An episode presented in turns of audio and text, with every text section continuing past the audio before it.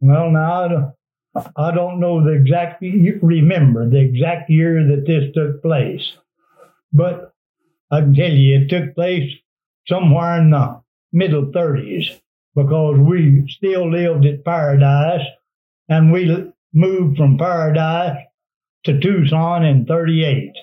So that was before that. Well, I'd been up in New Mexico and Clell was working for the government, a visiting. And there close to at that ranch, well, we needed another saddle animal. So we borrowed this mule Budweiser. And this happened, and I later bought him and took him home. Well, he wasn't in very good shape. And uh, Vincent and I was back in there, and Clell wasn't with us, and Clell was uh, hunting for the government, and he went to town after supplies. And Vincent and I went out, and I was riding this Budweiser mule.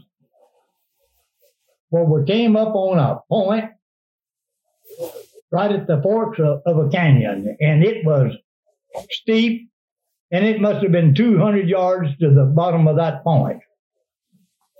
And as I rode out there and started down, my breeching, now that's what holds your saddle back to keep it from slipping over a, a mule's shoulders onto his neck and over his head. Well, my breeching kind of give some way, and that saddle scooted up on that mule, and he just jumped right straight out in the air. And boy, what I mean, he started jumping off of that mountain. And when he'd go up, I could look way down to the bottom of it.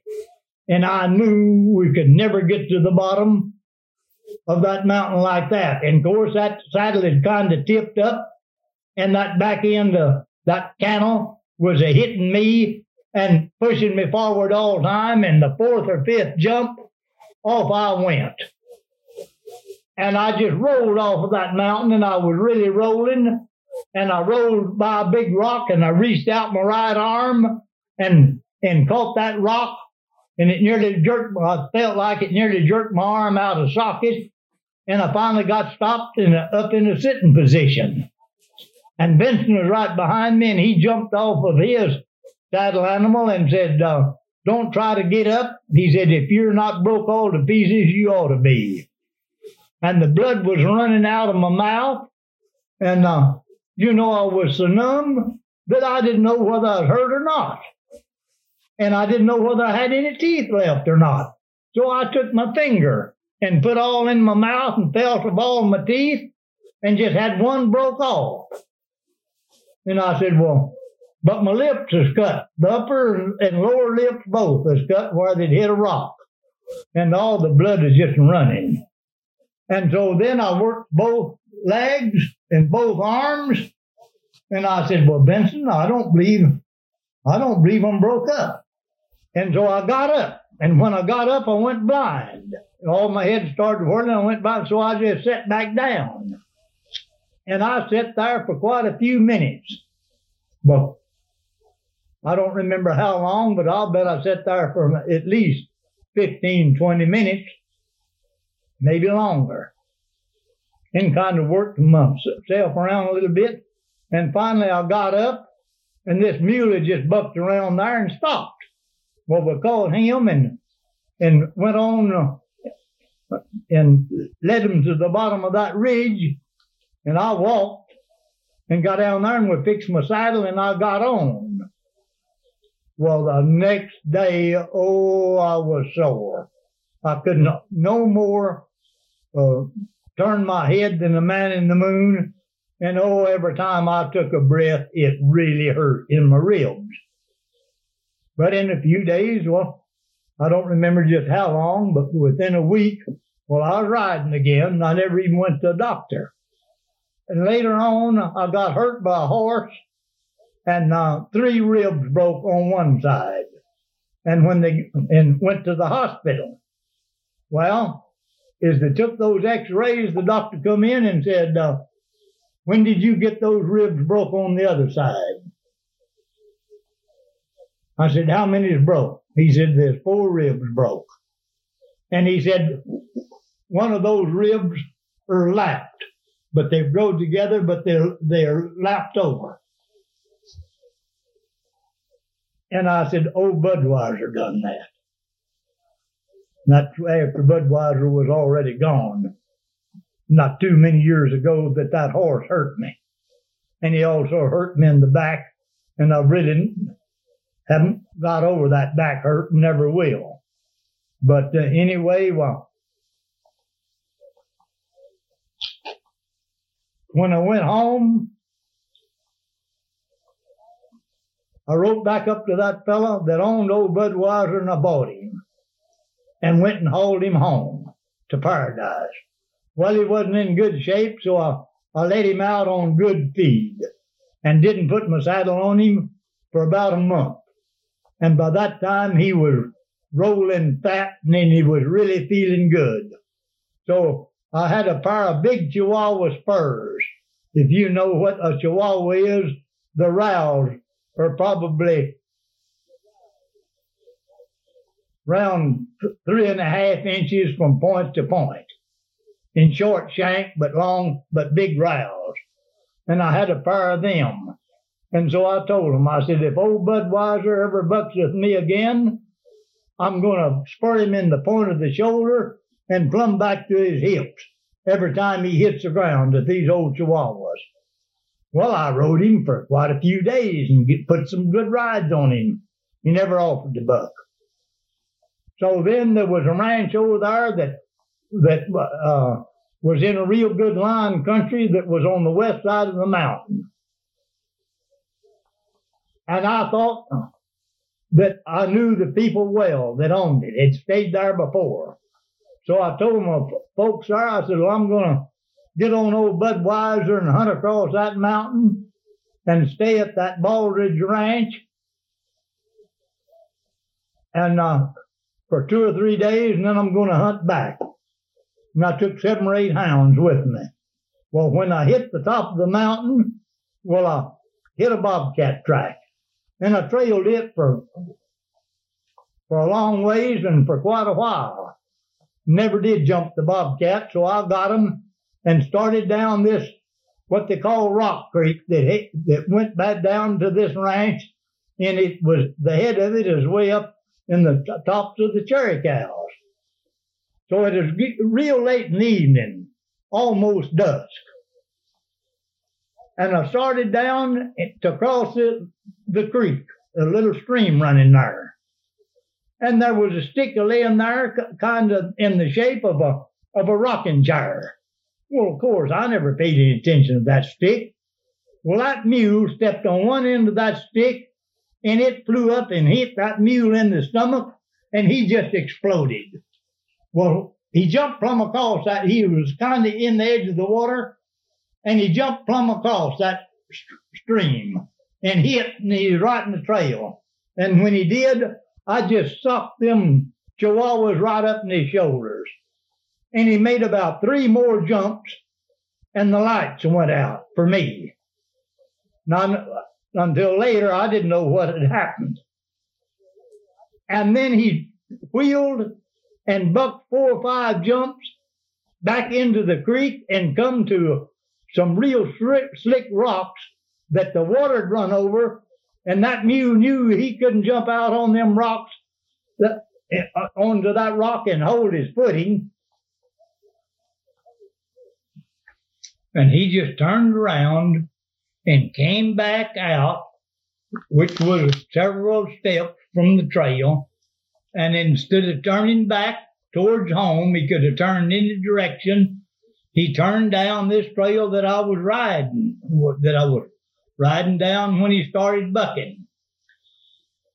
And of course, I don't know how long the time had elapsed, but anyway, it was at least a mile from there I came to and was sitting on that mule, and it was just real dark. And I just said, whoa, and stopped. Oh, my head did hurt. So I felt up there and all the side of my face right down by the my eye and onto my cheek and about halfway down, all the hide was knocked off of it and it really did hurt. And th- then my left wrist. Hurt so bad I thought it was broke, but it wasn't. And I couldn't remember there for a little while anything. I couldn't, I, I just had to sit there and I sat there for quite a spell, of course. I don't know just how long. Till I finally could remember leaving home. And then I remembered coming on the mountain and trailing that bobcat. And then I remembered then finally to where old Budweiser started bucking. So, of course, I knew the country like a book, and he had missed the trail that I wanted to go down. And this, when I came to, I was really on an old road, and I wanted to go on down the. There'd been an old logging road years before. I wanted to go on down the, this canyon to that ranch, which now that ranch was at least three to three and a half miles right straight on down that rock creek. And so I finally located just where I was. Now I looked back and I've seen some bluffs in the dark that I recognized, and they were called Mason Bluffs. And named after a fellow after we were there that Ernest had lion hunting and killed a lion in those bluffs and his name was Mason. And so those, those bluffs became known as the Mason Bluffs. Well, I turned around and rode back down, back to the trail that took on down the creek and found it all right. And on down the creek and went and I come to a gate. Well, you know, when I went to get off that gate, my right leg wouldn't work. I couldn't lift it over the saddle. So I got it. I knew I had to get through that gate. And now, folks, I had to put all the willpower that I had together to keep from just getting off there and just laying down and going to sleep. Oh, I was sleepy. And I couldn't. And uh, I knew good and well that if I did, and it was getting pretty cold at night, I just knew if I did, that'd be my last sleep. So I got him up close to a rock. And I took my left leg out of the stirrup and got it on that rock. And then I took my right, uh, I took my right leg in both hands and I finally got off, got it off of that saddle. Well, I put my weight on it and I saw that it wasn't broke. But the muscles in the front of my right leg, I mean, up way up above my knees, were tore so that I could step with my left leg and drag my right one, but I couldn't put it forwards one bit. Well, I finally managed to get the gate open. Then I got him up close to a stump. And oh, he just stood there just as nice as a mule could. And I finally, with my left leg, I could get up on that stump. So I took my hands and just put my right leg over the saddle and just slid into the saddle. And on down the canyon we went. And I had all my, my eight hounds, or I'd counted them. They was all right with me. And I made them stay back. I didn't want no hunting and no running. And on down the creek I went. Well, I finally got in the light of that ranch house and I found another gate. So I saw a uh, light there and I hollered. And the fellow came out and answered me. And I said, hollered to him, said, would you come over and open this gate? And He said, well, sure. So he walked up there. I imagine a couple of hundred yards, maybe 250, somewhere in that neighborhood. And as he opened the gate and I rode through, he said, well, I thought you was driving a bunch of animals or something says, Why did you call me over here to open this gate? And I didn't even know him. That ranch had changed hands, and these new owners had been there about a month. And I didn't even know that the new people was there, and I didn't know them at all. So I explained to him. I said, Well, now listen. if I was in the shape that you're in, and you're in the shape that I'm in, I wouldn't have minded walking that 200 yards to open this gate for you at all. So he struck a match and looked at me and he said, Say, your head looks bad. I said, Well, it's not only my head, but it's my left arm and my right leg. Then I said, By golly, I'm hurt. Well, he said, That's different then. Come on over. So we went on over to the house, and he was just a working for this fellow. This fellow was named Bill Baldridge that had bought it, and he was a working in Douglas and had bought this ranch, and his wife was there. And he'd come about every weekend or something like that. And I didn't know them either. Then I learned, I learned to know them and hunted from there many times later. Well, come to find out, she was a registered nurse. Well, we got up in front of the house, and this old boy helped me off of my mule, and then helped me in the house. And then he took my dogs and tied them up and took care of them. And oh, I wanted to go to sleep. And my and I hurt I hurt so bad I, I wanted to go to sleep anyway. I guess it was shock, I think. That's what they called it. But anyway, well, she went to putting hot towels on my head, in my wrist, and my leg. As I told you, she was a registered nurse. And she put me right to bed, and it wasn't very long till I was asleep.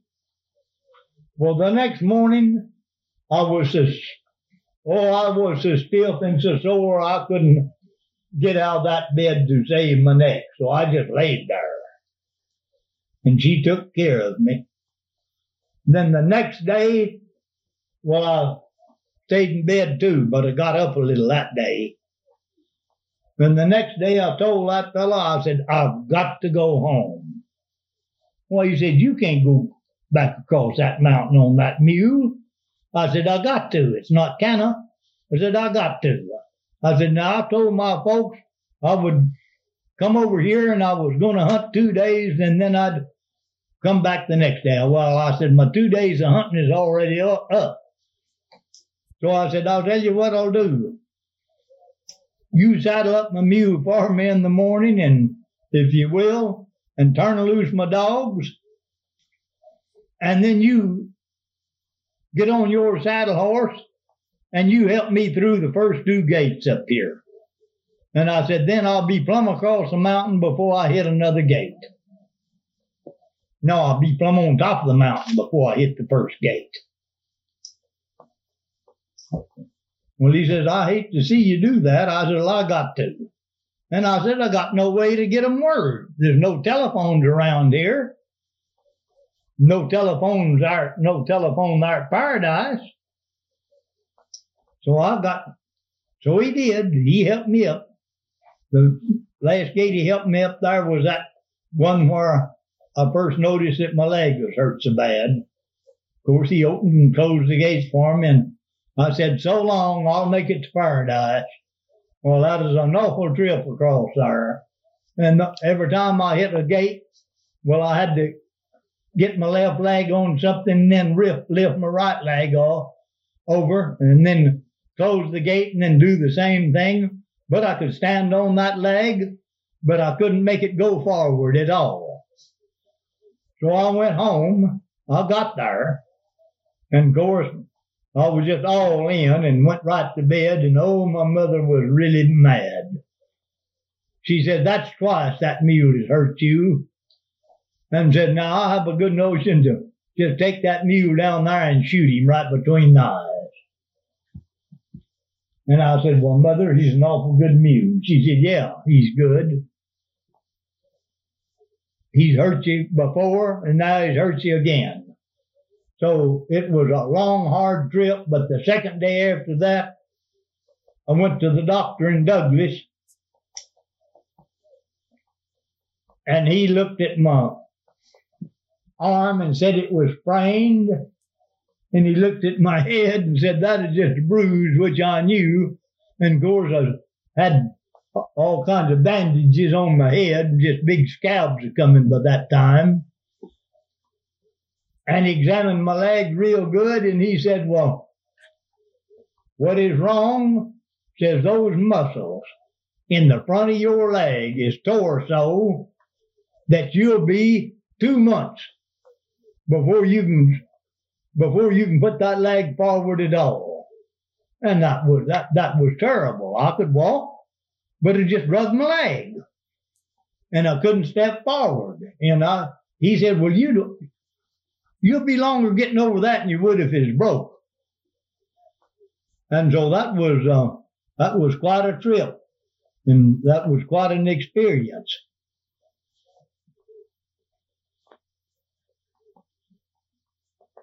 Okay, this hunt took place in uh, the swamps of Nayarit, Mexico, and it took place about 46 or 47, somewhere in that neighborhood. Because uh, it took place after World War II was over, and it ended in 45. And one of our clients there was a Fred Crawford from Everett, uh, Pennsylvania. And he was a man up in years then, and he was uh, starting his big game career.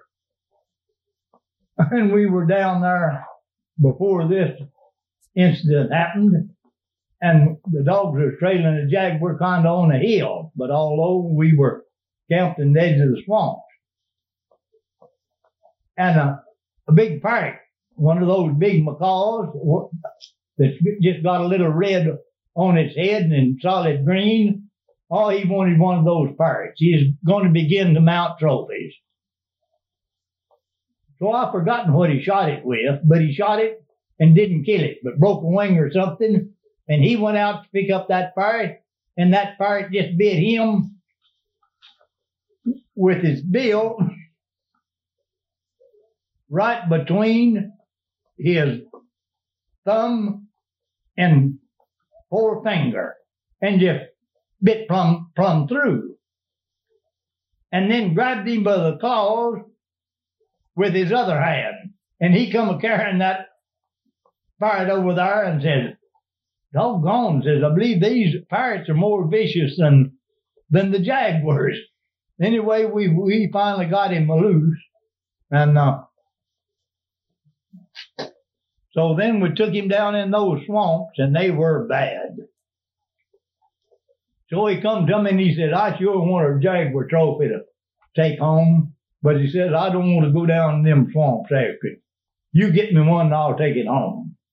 And I said, well, I'll do my best, but I'd like for you to go. now. I want to stay here and, and not hold you back till you can get me a good specimen of a Jaguar. So then here was a a young Mexican that was only 19, 20 years old. He is a working us. And he said, say, listen, he said, right down here at one place at this same time last year, we heard seven, uh, seven jaguars roaring at one time, one night. I said, how do you know it's seven? He said, well, there's seven different locations. I said, well, that's too many. If we can get one to roar, well, that's all I want. So I said, how about you going with me and we'll, just you and I, and we'll take a, a pack of dogs down there and, uh, and take enough to last us a couple of days. Food for us and the dogs and that big old dugout boats that, uh, we did, we had rented there that was just made out of a huge tree and it is pretty long and and would haul a lot of stuff. And uh, and uh, he said, "Well, I'll go with you." So I said, "Well, how long will it take us to get down there?" Well, he said, "I imagine me having to pull and push and paddle that boat." He said, "I imagine it'll take us six hours just going right straight to it." I said, "Okay." Just between sundown and dark. That is about noon. I said, let's get ready. And between sundown and dark, let's leave here. And I said, I'll call all the way down. He said, all right. So we did. Now, they had to cut certain length, kind of poles to push, kind of crooked with a certain bend on the end. And uh, it had to be, goodness, I guess 20 feet long. And those Mexicans were an expert at pushing them boats. And I could try it and I'd go just one direction and then the other. Of course, I'd never done that in my life. So he had to do, well, he did do all the poling and all the paddling, as far as I was concerned. Because when you hit deep water, then you have to paddle it. Then we had a big old paddle in there. So we loaded her stuff and put it in sacks and wrapped it in canvas and put it in our boats. And then we took six hounds. And we just turned them loose in the boat and we started out. Well, now this is shows you how sound will carry over that level country and lots of it water. We got away down there from camp and it just got dark good and I heard music. And I kept listening and I could hear that music. Well, I couldn't figure where that music was coming from.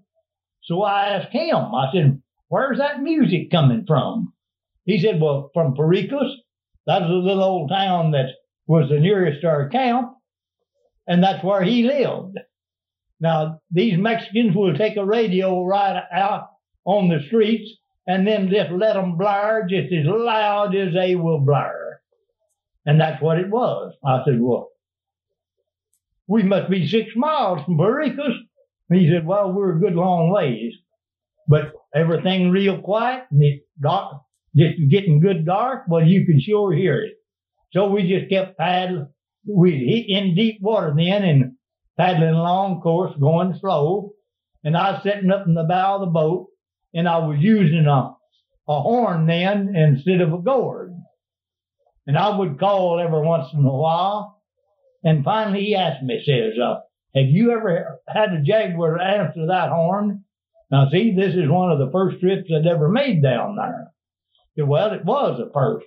It wasn't the first jaguars we'd caught in there. This wasn't the first hunting party, but it was the first season.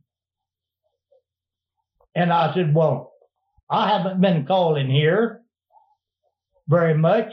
I said, oh, the, the old man, Don Cherma's been doing the calling. But I didn't want to bring him down here. I wanted us to do it. And I said, I've had Jaguars to answer me up north. He said, well, you know, says, I don't believe that sounds too much like a Jaguar.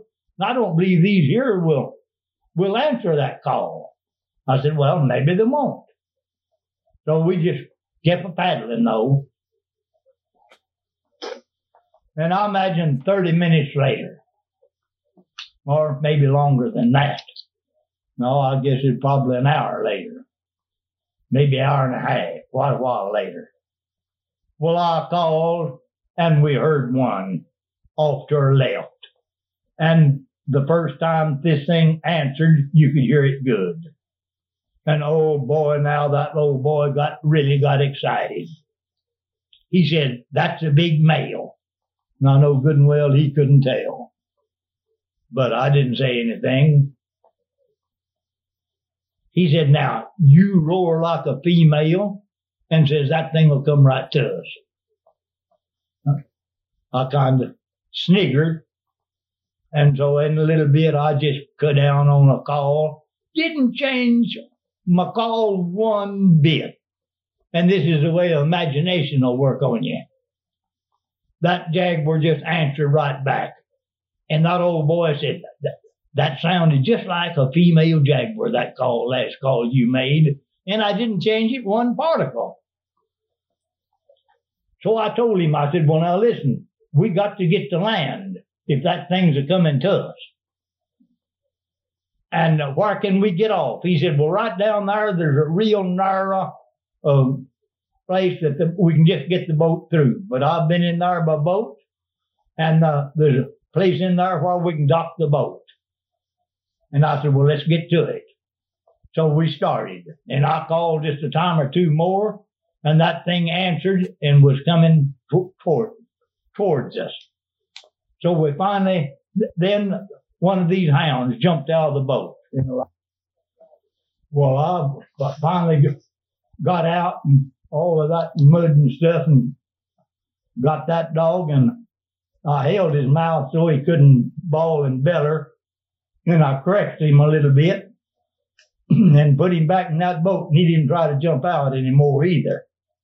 and I had quit calling the jaguar and he was roaring just every little bit, still coming towards us. And he was trying to get me to answer him and I wouldn't do it. I kept telling this boy, come on, get this thing pushed through here and let's get to where we can dock this boat and get out and take our dogs out. And he said, well, it's not, it's just a little ways on down here. So after a bit, well, we got there. So we tied our boat up. We took the dogs out and took them back. And here was a little opening right next to there that wasn't jungle but it was real muddy around the edges and, and water in the middle of it.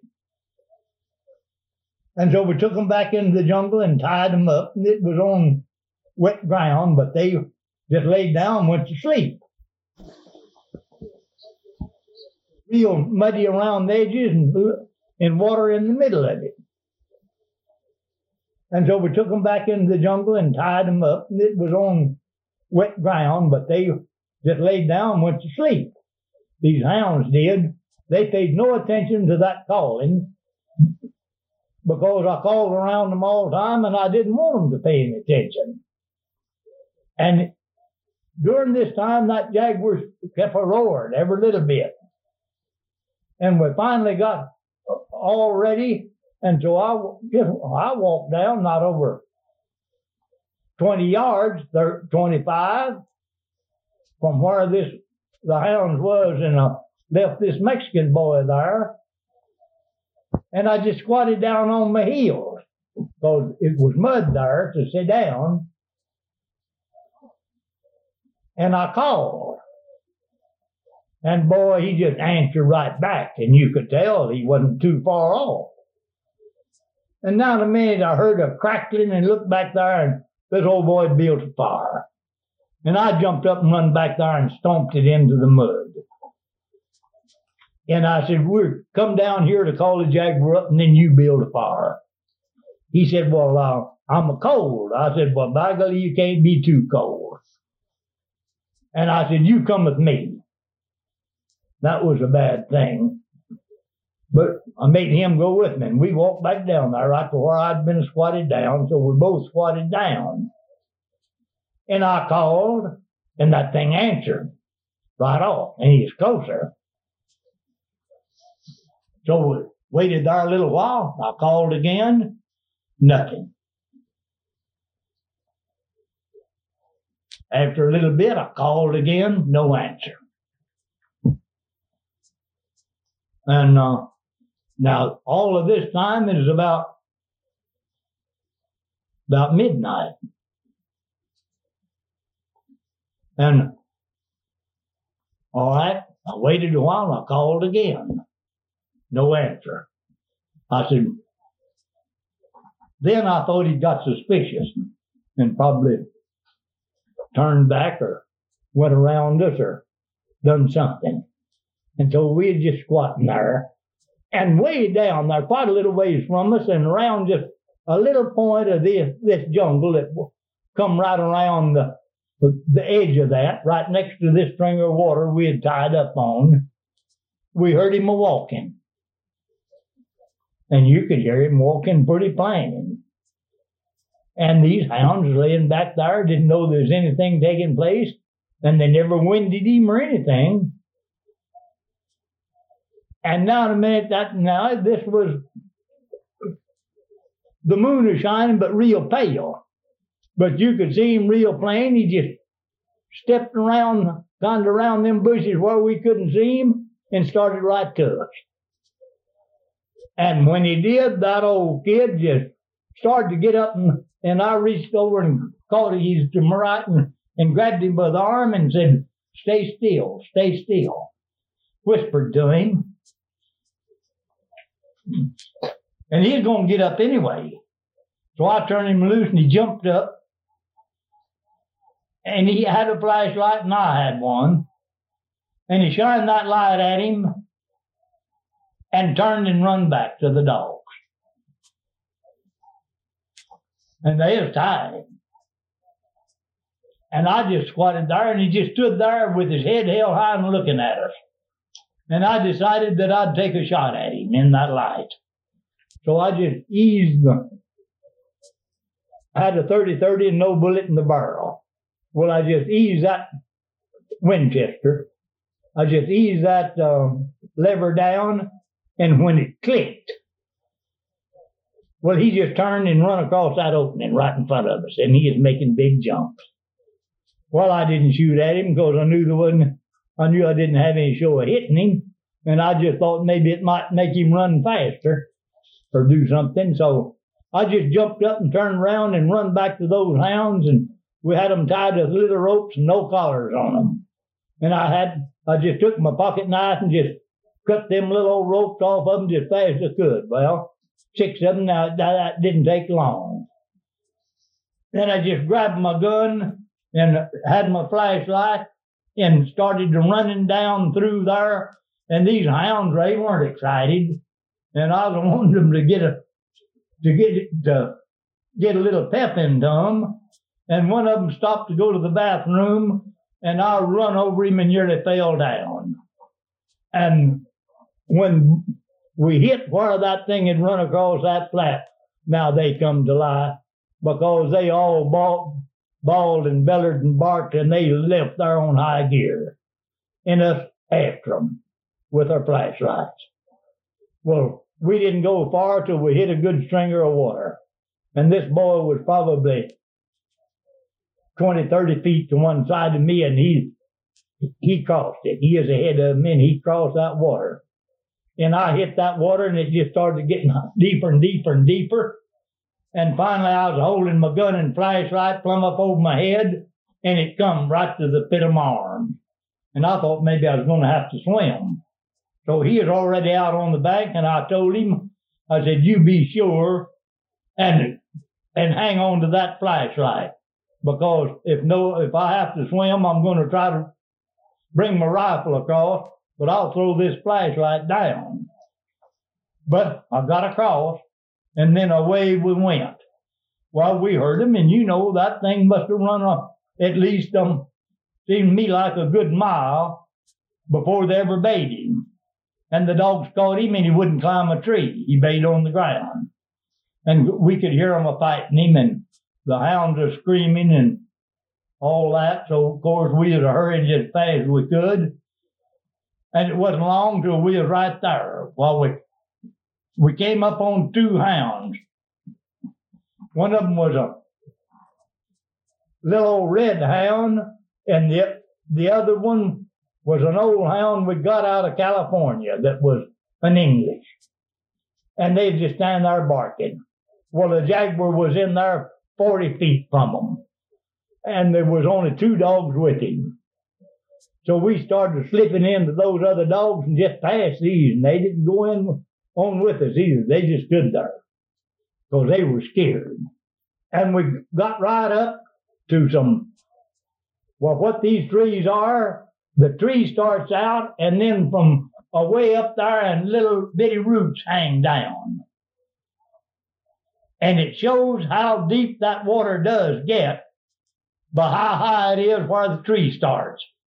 Because these roots will just keep hanging down and, uh, form, oh, they're as big around, some of them is a, is a broom stick. And this thing was bait in one of them. And when we got right close to him, not a minute, here come one of these hounds. I called him Deuce. He a light colored blue tick. And he come around from the opposite side and just made a circle out there. And he wasn't a barking or a howling. That dog was a screaming, the most pitiful screams you ever heard. And I thought, well, boy, he's gone. And that leaves me only one hound because them other two are not here. Because those two back there wasn't going to do me any good. And you know that dog just circled around out there and come back, and into there he went and bit, went to be in that jaguar right close. Well, this other English dog that was called uh, Rowdy, now he had blue tick body and red tick legs and a tan head. He was just a staying right in there. And we come right up to where that thing is bayed and shined the light in there and saw just a little spot. And so, by golly, this old kid had never killed a jaguar in his life, and I'd killed him. So I just handed him the gun and held that light in there, and I said, shoot him. We didn't know what part of him it was.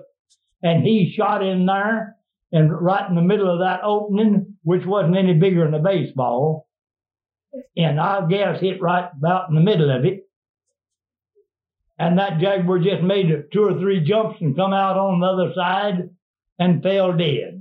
He hit him right behind the shoulders, right? Just tore his lungs all to pieces.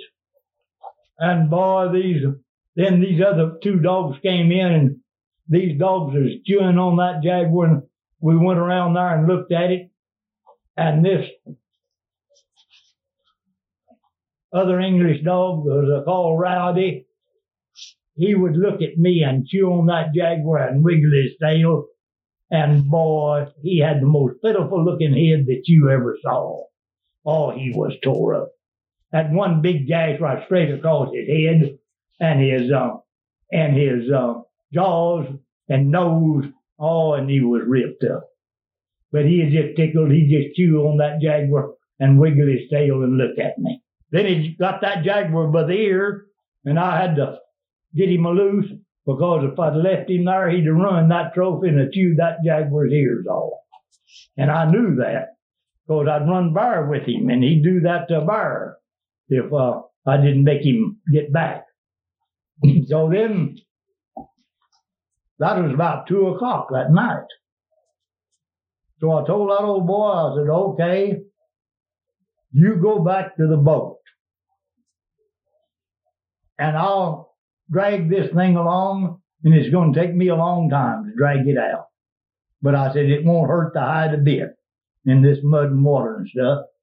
And uh, you go back to the boat and take a look for those other hounds. And so I was a still a pulling and a tugging and moving along a little bit, and it went to getting daylight. So after I, I figured a long pretty close to where we left the boat. I hollered, and that old kid answered me. And he said, Here's these other two hounds, they're here at camp.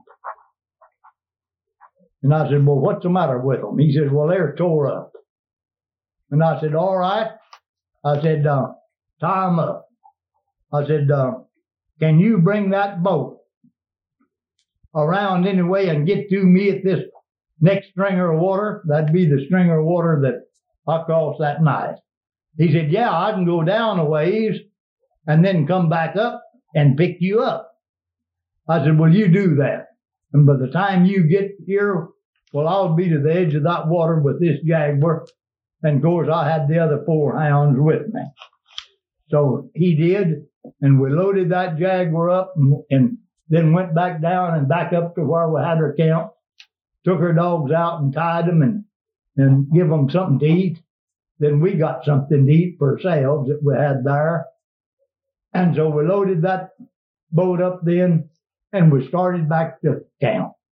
And so I took this big old jaguar and put him under there. Had, had already gutted him before I ever started to drag him out. put him in this old boat. And of course it was, it's pretty hot weather down there. And you can't leave those hides on too long or you'll ruin your hide. So I covered him up with this old tarp good and so he'd stay as cool as possible.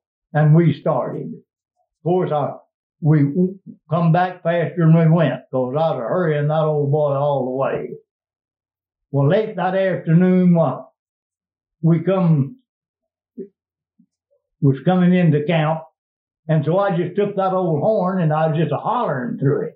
I wasn't calling the jaguar or anything. And of course they heard it at camp and they was standing there on the bank and this old fellow that wanted that jaguar so bad said, uh, my brother there, and he was a cooking for us, Benson, said, do you reckon they got a jaguar? Well, Benson said, I imagine that they have, or he wouldn't be hollering through that horn. And of course, these dogs weren't tied. They was in there. And when we pushed it up against the bank there and one of these other Mexicans jumped down there and got the rope and tied it, I said, well, boys, take a look at them. I said, you can tell by looking at this pack of hounds that something's happened. Now there was, uh, four of them that is really tore up. And this English dog, oh, he was horrible. And that was before the days of penicillin, but we did have this sulfa powder. And I'd had some of that with me, of course. I'd put that all in him. But coming up there that, that day, I saw him uh, uh, a, a, a panting and I looked down by the side of his jaw. I think it was on the, the left side and saw a big hole right next to his jaw and I pulled his, his lips out and stuck my finger in there, and I could just stick my finger way down in the hole that didn't even show on the outside of his mouth. And oh, he is in tough shape. Well, we took him out and uh, they said, yeah, we can tell by looking at him, something's happened. Well, I said, fellas, it's a sad story because he got away. And I was just looking right straight at this client and boy, the disappointment come o- look come over his face. So I said, oh, by the way, I'm going to let you take a look at some little old animal here that we did finally manage to get. And I throwed that tarp back and that big spotted son of a gun was laying there and he was a beautiful animal and we washed him all off and all. And that, and I, I was still looking at this guy. And when he saw that jaguar, the expression turned from disappointment or something to real satisfaction when he looked at that trophy. Now that's the that that, that was a, a good hunt for game, but I sure hated to see those dogs tore up like they were. Well, the next day, that poor dog, Rowdy, I called him, that English dog, head was swelled so that his head was uh, at least twice as big as it ought to be, and his eyes were swelled so that he couldn't see one wink out of either eye. And it took a quite a quite a while to ever for him to ever so he could see to get around. Well, now see that in the hot country down there, and those jaguar claws and their teeth are real in, infectious. They are really infest, uh, put infection into any gas that you can get. Now, a dog doesn't get infected anything like a man, so you can figure what they could do to a man even if they mauled him and clawed him. He'd be lucky just like in Africa when a a man gets mauled by those lions of ever get of uh, of survive surviving just the infection, and that's just the same way it is down there. And uh, so in the days of penicillin, I always take lots of penicillin with me, and when I get a dog tore up, I start shooting him right then with penicillin. And penicillin has really been a, a blessing to anybody hunting down in that country. Now, when, when you're training big game hounds, there are several things that you should and should not do. Now, this is one thing that you should not do. You should not overhandle your hounds.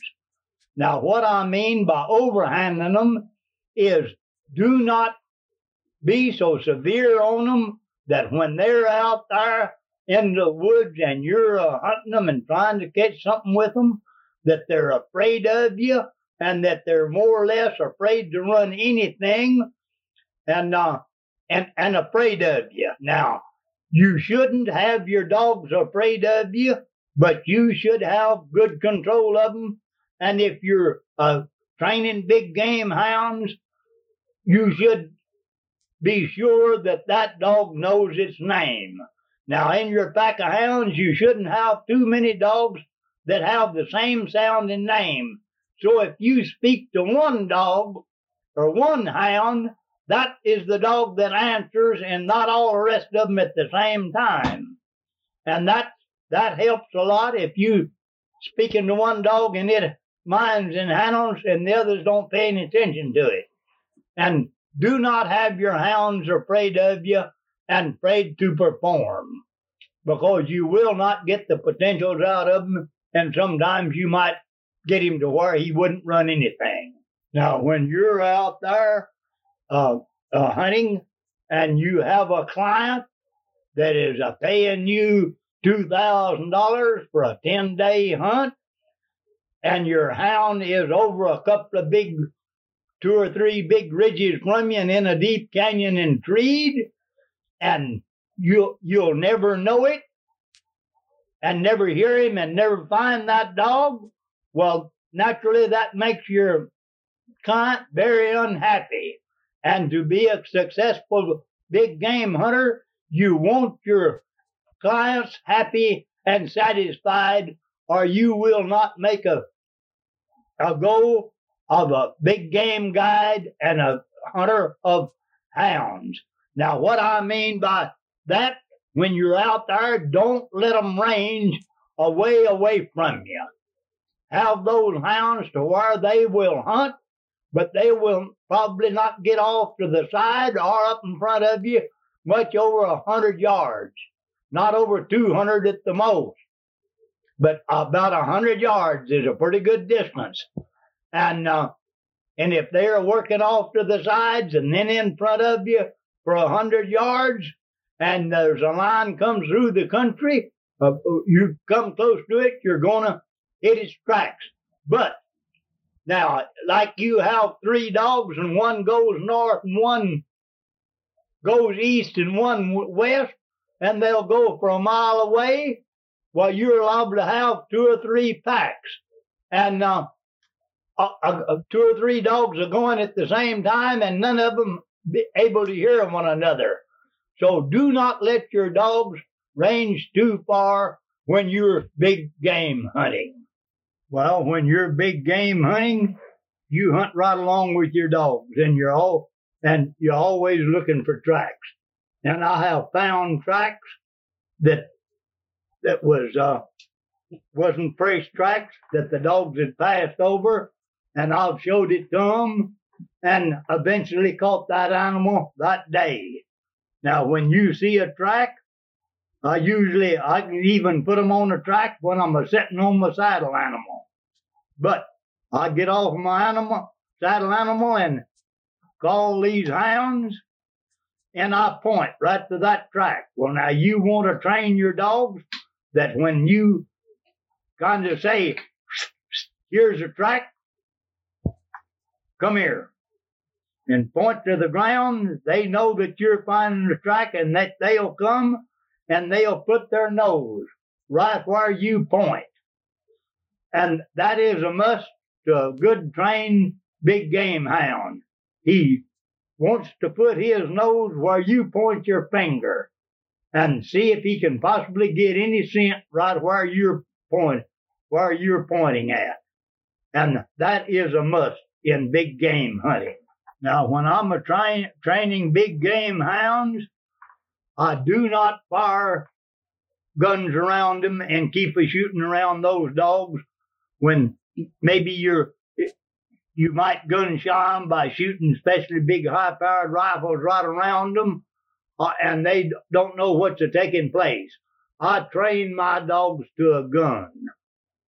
When I come up to a tree and they're treed and I walk up there with a gun in my hands, those dogs come to me and when they see me with a gun and they're re- really uh, got to turn around and glue their eyes on that animal because they know that I'm going to shoot it out. And I want my dogs trained to a gun. So if I do see an animal and they're off a ways from me and I shoot at them, shoot at the animal, I want them to come to me and in, in high gear because that has happened and I want my dogs trained to a gun and I do not shoot around them and I don't let other people shoot around my dogs. I've had some pretty harsh words with fellows that's always trying to shoot around them when there wasn't anything to, to shoot at that you wanted them to run.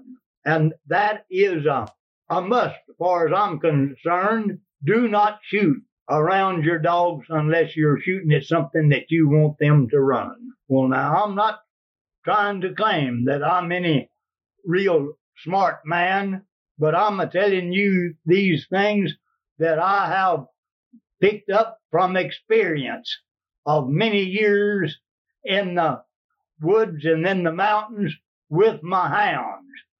And it worked on these trips.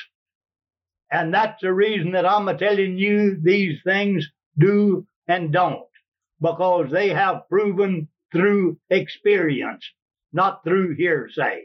Now, the, the, the Lee brothers have lots, lots of records. And here is one record that I am really proud of. Now, there is one, was one client, Mr. Joseph Shirk of Peru, Indiana, booked 17 hunts with the Lee brothers. And he was successful and got what he went after. Uh, uh, 15 out of the 16 hunts. And he never lived to make the 17th one when he was booked. Well, now, when you have this kind of success in handling clients and get getting them what they want, well, that means that you will have success in getting uh, clients. Now, with the last hunt that this Mr. Joseph Shirk made with us, he got four lines in a two weeks hunt. And he got three males and one female, and one male was an extra large male line. And that's when you do that, that is the best advertising you can get. And you don't have to spend half of what you make on one client trying to get another one because these big game sports and that you guide for are men that have plenty of money and they have lots of friends that are, are sports and talking amongst themselves. Well, that's where you get the good parties when you are really a successful big game guy. Well, now, when you're going to take these high powered sportsmen out on hunting trips, it is the best to always do your homework before you ever take them to camp. You go into an area and you scout that area and you find where the the animals are ranging, no matter what you're gonna guide for. If you're going to guide for bear, lion, anything that you're guiding for, jaguar, and all that, you know that those uh, that, that you have animals in the particular area where you're going to hunt. Because if you don't do that before you ever take your clients into camp, you're not going to be a, a good, successful big game guide. And that is a must that you should do if you're going to be successful.